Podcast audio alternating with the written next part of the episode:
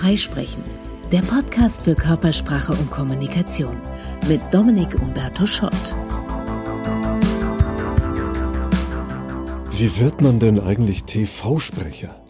Das werde ich so oft gefragt, dass ich heute mal eine Podcast-Folge nur zu diesem Nebenjob als TV-Sprecher mache. Wie Stimmen im Fernsehen wahrgenommen werden, ist ja ganz spannend, nämlich sehr verschieden. Manchmal, wenn ich zu Leuten gesagt habe, ich arbeite als Sprecher beim Fernsehen, dann haben die gesagt, ja, ja wie, also wo sehe ich dich dann da mal? Nee, nicht sehen, nur hören. Ja, aber es ist doch Fernsehen. Ja, klar, aber im Fernsehen sind doch so Stimmen. Nee, ich höre doch keine Stimmen. Nee, so meinte ich es nicht. und anderen ist sofort klar, wenn Sie Fernsehbeiträge hören, Dokumentationen, dann gibt's da natürlich Erzählerstimmen, Voice-Over. Das sind die deutschen Stimmen, die sich über eine englische oder sonst wie andere Sprache gelegen und so weiter. Also verschiedene Wahrnehmungen und heute will ich mal drei Dinge beantworten. Wie wird man Fernsehsprecher? Was braucht man dazu? Und welche anderen Sprecherberufe gibt es denn noch so im Medienbereich?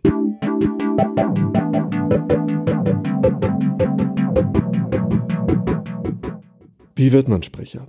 Drei Wege führen dahin. Entweder man ist Journalist, also Fernsehen oder Radio meistens. Man wird selten Fernsehsprecher, wenn man bei der Zeitung anfängt. Und dann fällt auf, dass man eine gute Stimme hat und dann kann es sein, dass man aus dieser journalistischen Tätigkeit heraus auch mal vor die Kamera oder ans Mikrofon geht. Meistens wird dann auch etwas in Stimmbildung investiert. Man nimmt also Unterricht bei Schauspielern, Stimmbildnern, Sprecherziehung, damit die Stimme auch ein bisschen geschult ist. Zweiter Weg, man kommt von der Schauspielerei, heißt also man hat eine geschulte Stimme und nutzt sie jetzt nicht nur schauspielerisch, sondern auch im, ich nenne es mal, Stimmverleih. Dritter Weg, nicht so häufig, Gesangsstudium. Das ist natürlich auch eine sehr intensive Stimmausbildung, die man da genießt. Auch das kann eine gute Grundlage sein, als Sprecher oder Sprecherin für Hörfunk oder Fernsehen zu arbeiten. Wie bin ich Sprecher geworden? Tatsächlich alle drei Wege. Ich habe Gesang studiert, war kurze Zeit Schauspieler und habe dann als Journalist angefangen, für Hörfunk und Fernsehen zu arbeiten. Hab natürlich schon die gut trainierte Stimme mitgebracht, so dass sich relativ schnell diese Tür geöffnet hat, hey, magst du nicht mal was sprechen? Vor der Hörfunkzeit wäre ich da nie draufgekommen, dass das überhaupt ein Beruf sein könnte, weil da war ich eher wie die Leute, die das gar nicht bewusst wahrnehmen, dass beim Fernsehen ja auch Stimmen arbeiten. Meinen allerersten kleinen Sprecherjob hatte ich 1986, sehr lange her. Da war ich Musiker und habe in München Tonstudios abgeklappert, um als Sänger ein paar äh, Mark nebenbei zu verdienen. Und ich habe in einem Studio etwas eingesungen und wollte schon gehen. Dann hat der Toningenieur oder Produzent war das eigentlich gesagt, du, sag mal, du hast doch eine ganz gute Sprechstimme, bleib doch noch mal einen kurzen Moment. Äh, hier ist so ein Text, kannst du das mal lesen? Ich wusste nicht mal, um was es geht. Es war eine kleine Spielrolle, ein kleiner Dialog. Ich habe das dann eingelesen der war zufrieden. Es gab 40 Mark auf die Hand. Ich dachte, boah, man kann mit Sprechen Geld verdienen. Das ist ja irre, war mir gar nicht klar. Äh, was mir auch nicht klar war, habe ich dann später gecheckt. 40 Mark war natürlich krass unterbezahlt. Aber für mich war es erstmal cool, weil es hat mich auf die Idee gebracht, mit der Stimme, mit Sprechen Geld zu verdienen. Da wäre ich von allein nie drauf gekommen. Ein paar Tage später habe ich dann übrigens auch kapiert, was ich da gesprochen hatte. Ich habe diesen Dialog dann nämlich im Radio gehört. Das war ein kleiner Werbespot. Im Jahr drauf habe ich Jingles und ein paar Werbespots für den Bayerischen Rundfunk gesprochen und dann ein paar Jahre lang nicht als Sprecher gearbeitet, sondern als Moderator. Unterschied als Moderator beim Hörfunk oder Fernsehen schreibst du meistens deine Moderationen selbst, das heißt, da ist mehr kreative Eigenleistung. Sprecher heißt eigentlich Interpret. Jemand anderer, Redakteurinnen, Autoren haben den Text geschrieben, du trägst ihn nur in Anführungsstrichen vor. Natürlich denkt man mit und wenn man Stellen findet, die sich einem nicht erschließen oder die unglücklich formuliert sind, dann macht man Verbesserungsvorschläge, manchmal sind auch wirklich Fehler im Text und die meisten sind dankbar, wenn der Sprecher nicht nur liest, sondern mitdenkt. Weitere häufige Frage, die mir vor allem im Zusammenhang mit der Arbeit für ProSieben gestellt wird, ja, musst du denn dann immer vor Ort sein? Ja, weil TAF eine Live-Sendung ist, wird die täglich auch live frisch produziert. Das heißt, ich kann nicht, wie manche sich das denken, eine Woche im Voraus meine Texte einsprechen und dann schön für Trainings unterwegs sein, sondern ich kann TAF nur sprechen, wenn ich an dem Tag auch in München oder unter Föhring genau genommen bin. Dann bin ich um 14.30 Uhr dort. Dann kommen so nach und nach Kollegen rein mit ihren Beiträgen, sprich, die drücken mir einen Text in die Hand. Und weil die Sendung eben um 17 Uhr schon live ist, ist da keine Zeit vorher groß durchzulesen oder mal drüber zu reflektieren, sondern Aufnahme läuft, los geht's. Bei anderen Formaten, anderen Sendern wird durchaus intensiver daran gearbeitet. Da wird mal hier noch nachgebessert, da noch ein bisschen gefeilt, hier noch ein bisschen die Betonung verändert. Diesen Luxus gönnen wir uns bei ProSieben nicht, also zumindest nicht bei TAF, weil es eben schnell gehen muss. Das heißt, ich nehme den Text in die Hand, gehe in die Sprecherkabine, dort sehe ich auf einem Bildschirm die Bilder des Beitrages und dann lese ich den Text dazu. Manchmal stolpert man, dann setzt man an der Stelle neu an. Manchmal hat man irgendwas doch komisch betont. Die Kollegen draußen sagen, hey, warte mal, du hast gerade das und das falsch gesprochen. Stimmt, setzen wir nochmal neu an. Aber manchmal gibt's auch, wir nennen das einen Home Run. Das heißt, die Aufnahme läuft in einem Rutsch fehlerfrei durch und genau so geht's dann auf Sendung. Ähnlich läuft es bei Industriefilmen oder Hörbüchern, das sind ja umfangreichere Texte, das heißt, da kann man nicht bei jedem Satz rumphilosophieren, ob man jetzt die Silbe oder jene Silbe betont, das wird meistens relativ zügig durchgelesen. In den Nullerjahren habe ich ganz viele Dokumentationen gesprochen für History Channel, Biography Channel und andere. Das war oft Fließband, drei Dokus an einem Vormittag, zack, zack, zack. Was muss man dafür können? Damit sind wir bei der nächsten Frage. Was braucht man jetzt, um als Sprecher oder Sprecherin zu arbeiten? Erstmal vorneweg, es reicht nicht, einfach eine schöne Naturstimme zu haben. Habe ich schon öfter gehört, du, mein Bruder, der hat auch eine tolle Stimme, ich glaube, der könnte das auch. Hm, wahrscheinlich nicht. Das ist wie Autofahren und Rennsport. Nicht jeder, der sehr gut Autofahren kann, könnte deswegen auch einen Rennwagen steuern. Für die Profiliga braucht man eine ausgebildete, eine trainierte Stimme. Und diese wohlklingende Naturstimme ist die Voraussetzung dafür, dass es sich überhaupt lohnt, durch langes Training aus der Naturstimme eine geschulte Stimme zu machen. Das ist das Instrument. Jetzt sollte man auf dem Instrument auch spielen können. Das heißt, als zweites braucht man Modulation. Das ist auch das, was man lernt, wenn man Stimmtraining hat. Also wie kann ich Betonung, Tempo, Färbung und so weiter sinnvoll einsetzen, um mit der Stimme wirklich zu gestalten. Und als drittes braucht man noch ein hohes Textverständnis. Das heißt, schnelles Erfassen dessen, was da steht, denn wenn ich nicht verstehe, was ich da lese, dann werde ich nicht sinnvoll betonen können. Jetzt noch ein Blick auf die anderen Berufsbilder im Sprechergewerbe. Ich arbeite heute neben meiner Haupttätigkeit als Kommunikationstrainer, Speaker und Autor nur noch beim Fernsehen, habe aber in den 90er, Nuller Jahren auch in vielen anderen Genres gesprochen. Hörspiel, Computerspiele, Industriefilm, Werbung und so weiter. Möchte nicht auf alles eingehen hier, aber ein paar Unterschiede sind ganz interessant. Die Arbeit für Hörfunk und Industriefilm ist ähnlich der beim Fernsehen. Man bekommt einen Text, man liest ihn vor, man gestaltet mit der Stimme, aber es wird nicht jetzt übermäßig geschauspielert. Hörspiel ist ähnlich wie Synchron. Man spielt. Mit der Zusatzherausforderung, dass es beim Synchron lippensynchron sein muss, es muss also zum Bild passen. Synchronsprecher schauen sich jeweils eine einzelne Szene an, ein sogenannter Take, speichern ab, wie bewegt denn der Schauspieler, den ich gleich synchronisiere, die Lippen und jetzt lege ich einen deutschen Text drüber, aber die Lippenbewegung, der Rhythmus, mit dem sich Mimik Mund bewegt, muss passen. Man braucht dafür neben dem Schauspielkönnen eine ausdrucksstarke Stimme mit hoher Plastizität und dieses sehr präzise Rhythmusgefühl. Das hat nicht jeder. Studiozeit ist teuer, deswegen wird beim Synchron sehr effizient Take für Take abgearbeitet und die Profis haben da wenig Geduld mit Leuten, die vier, fünf, sechs, sieben Anläufe brauchen, bis ein Take lippensynchron sitzt. Die meisten Synchronregisseure, und das ist nur eine Handvoll in Deutschland, buchen also immer wieder die Leute, die sie schon seit Jahren kennen und wo sie wissen, ich kann mich darauf verlassen, das klappt. Das ist einer der Gründe dafür, warum wir in synchronisierten Filmen im Fernsehen immer wieder die gleichen Stimmen hören. Der Einstieg für junge Synchronsprecher sind oft Massenszenen wie Schlägereien, da braucht man nochmal so, oh und, und, oh und gib ihm. oder Minirollen wie der Kellner im Restaurant, der sagt, was darf ich Ihnen bringen? Solche Rollen habe ich in den 90ern ein paar Mal gesprochen, in Filmen wie Hexen, Hexen oder High Low Country und einmal sogar eine Hauptrolle, aber in einem echt fünftklassigen, furchtbaren B-Movie, irgendwas mit Zombies, ich hab's verdrängt. Und weiter bin ich nicht gekommen als Synchronsprecher. Synchron machen ja meistens Theaterschauspieler, die abends proben oder auf der Bühne stehen, tagsüber immer Zeit haben.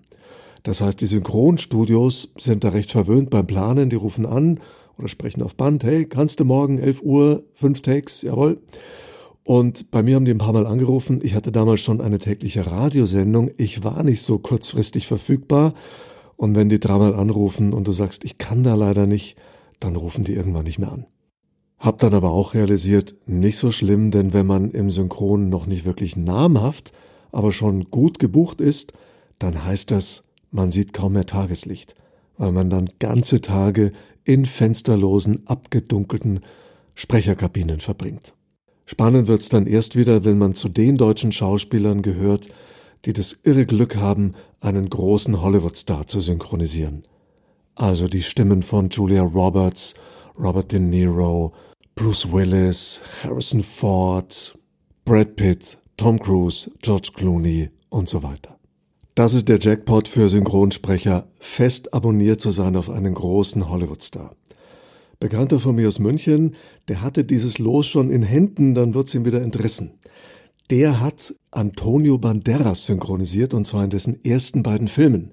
Bei dem ersten Film war der noch völlig unbekannt, der zweite Film war ein Erfolg. Jetzt dachte er, uhuhu, Jackpot, ich bin ab jetzt die Stimme von Antonio Banderas. Aber dann wurde der nächste Film nicht mehr in München, sondern in Berlin synchronisiert. Also haben die gesagt, pff, wir holen nicht den aus München. Die Zuschauer haben sich noch nicht an die Stimme gewöhnt. Wir finden doch bestimmt in Berlin einen, der so ähnlich klingt. Und so war's. Blöd gelaufen für den einen, super gelaufen für den anderen. Jackpot auch deshalb, weil für die Topstars im Synchrongewerbe auch durch die Werbung nochmal die Kasse gut klingelt. Wenn ein Baumarkt die Stimme von Bruce Willis für seinen Werbespot bucht, dann klingt das natürlich für die deutschen Radiohörer so, als würde Bruce Willis da gerade sprechen. Und das hebt natürlich den Marktwert dieses Sprechers ganz enorm. Manche Sprecher verdienen dann eine Zeit lang richtig gut, manche haben es dann irgendwann gar nicht mehr nötig. Bekanntes Beispiel Christian Brückner, die Stimme von Robert De Niro. Der spricht nur De Niro und ausgewählte Dokus, keine Werbung gibt eine schöne Geschichte.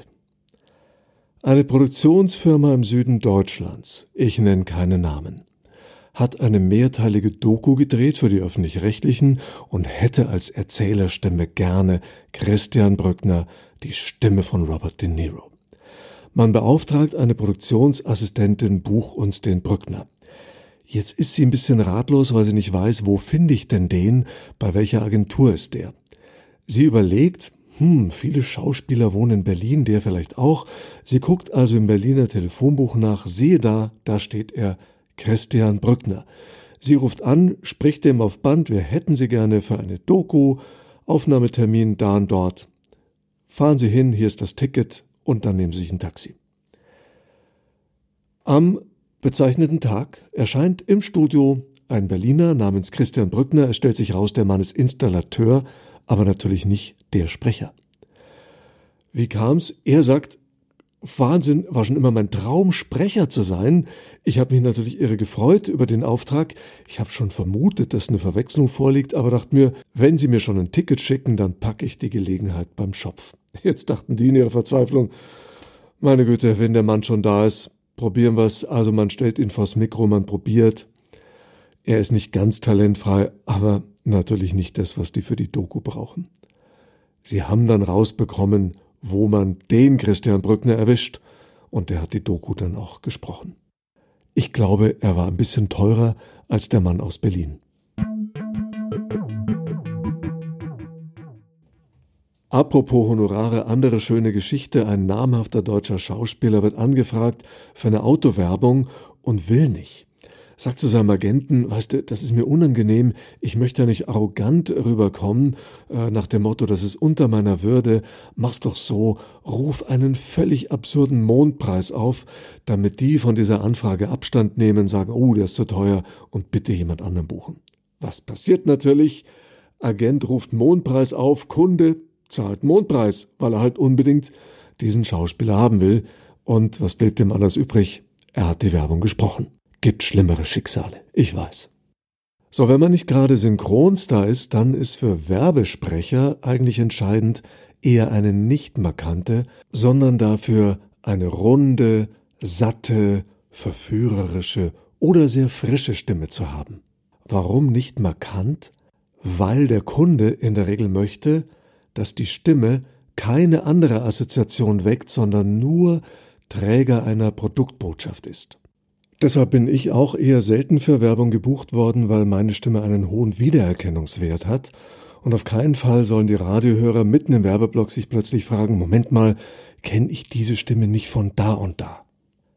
Wenn ich früher für Werbung gebucht worden bin, dann meistens mit dem Auftrag, verstell deine Stimme ein bisschen, damit man dich nicht erkennt. Zum Beispiel sprich bayerisch. Die Besonderheit bei Werbung, die Texte sind ja sehr kurz, oft nur wenige Worte, da muss jede Silbe sitzen, da muss jedes Wort knallen. Hier bitte etwas weniger werblich, hier ein bisschen wärmer, das ein bisschen mehr so wegsprechen. Das wären so typische Regieanweisungen, die muss man erstmal umsetzen können. Das ist fordernd, aber auch sehr lukrativ, denn bei der Werbung ist die Relation Zeitaufwand und Honorar sehr einträglich. Bezahlt wird nämlich nicht die Arbeitszeit, sondern die Nutzungsrechte an der Stimme. Mein persönliches Highlight diesbezüglich war Milka Lilla Pause, habe ich Mitte der 90er gesprochen. Ich war damals in Zürich, paar Tage Urlaub gemacht, bin eingeflogen worden nach Düsseldorf, war eine halbe Stunde im Studio, habe mit leicht bayerischem Akzent den Text gesprochen, dann noch schön Spaziergang gemacht in Düsseldorf, wieder zurückgeflogen, 2000 Mark.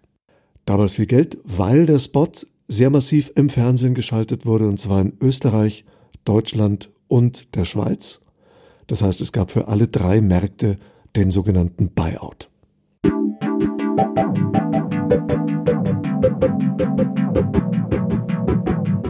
Erfahrungsgemäß gibt es zwischen den Genres Werbung, Fernsehen, Hörfunk und Synchron nicht so viel personelle Wanderungsbewegung, weil die Anforderungen doch ganz verschieden sind.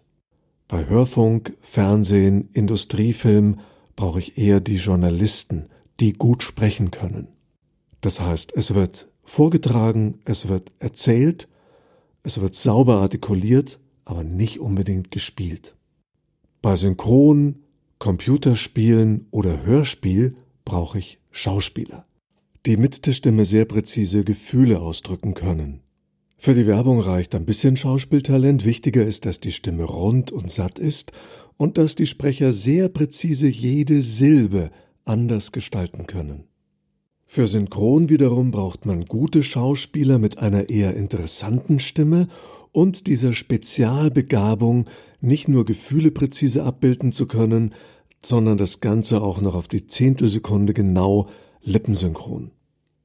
Dann gibt's außer Fernsehen, Werbung und Synchron noch Computerspiele und Hörspiele. Habe ich beides auch ein paar Mal gemacht, macht großen Spaß, muss nicht lippensynchron sein, aber man kann mit der Stimme eine Figur zum Leben erwecken. Und zu guter Letzt gibt's noch Hörbücher. Einerseits sehr anstrengend, weil das sehr lange Texte sind. Mir fällt das nicht so leicht, stundenlang zu lesen, meine Stimme ermüdet dann. Andererseits natürlich sehr befriedigend, weil es mal was Bleibendes ist. Fernsehen, Hörfunk, das versendet sich, Werbung auch, Hörbuch, das bleibt. In den 90ern habe ich über einen gemeinsamen Freund einen Schauspieler kennengelernt, der war damals am Münchner Residenztheater und wir saßen mal im Café und dann sagte er, das finde ich toll, dass du mit der Stimme nur arbeitest. Damals war ich beim Hörfunk.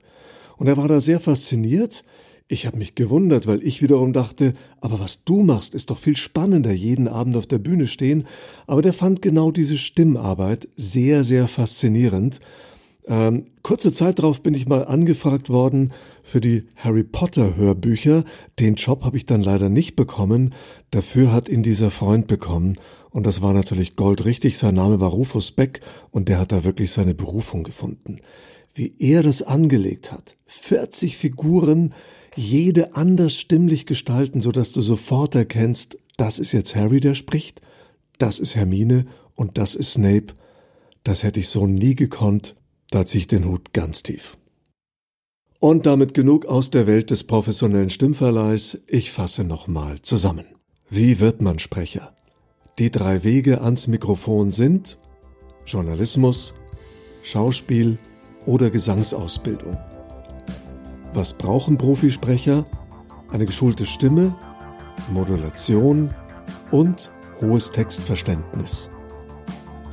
Welche Genres und Einsatzmöglichkeiten gibt es? Grob gesagt drei. Alles das, was die Schauspieler machen, also Synchron, Hörbuch, Hörspiel, Computerspiele. Das, was die Journalisten machen, vor allem Hörfunk und Fernsehen.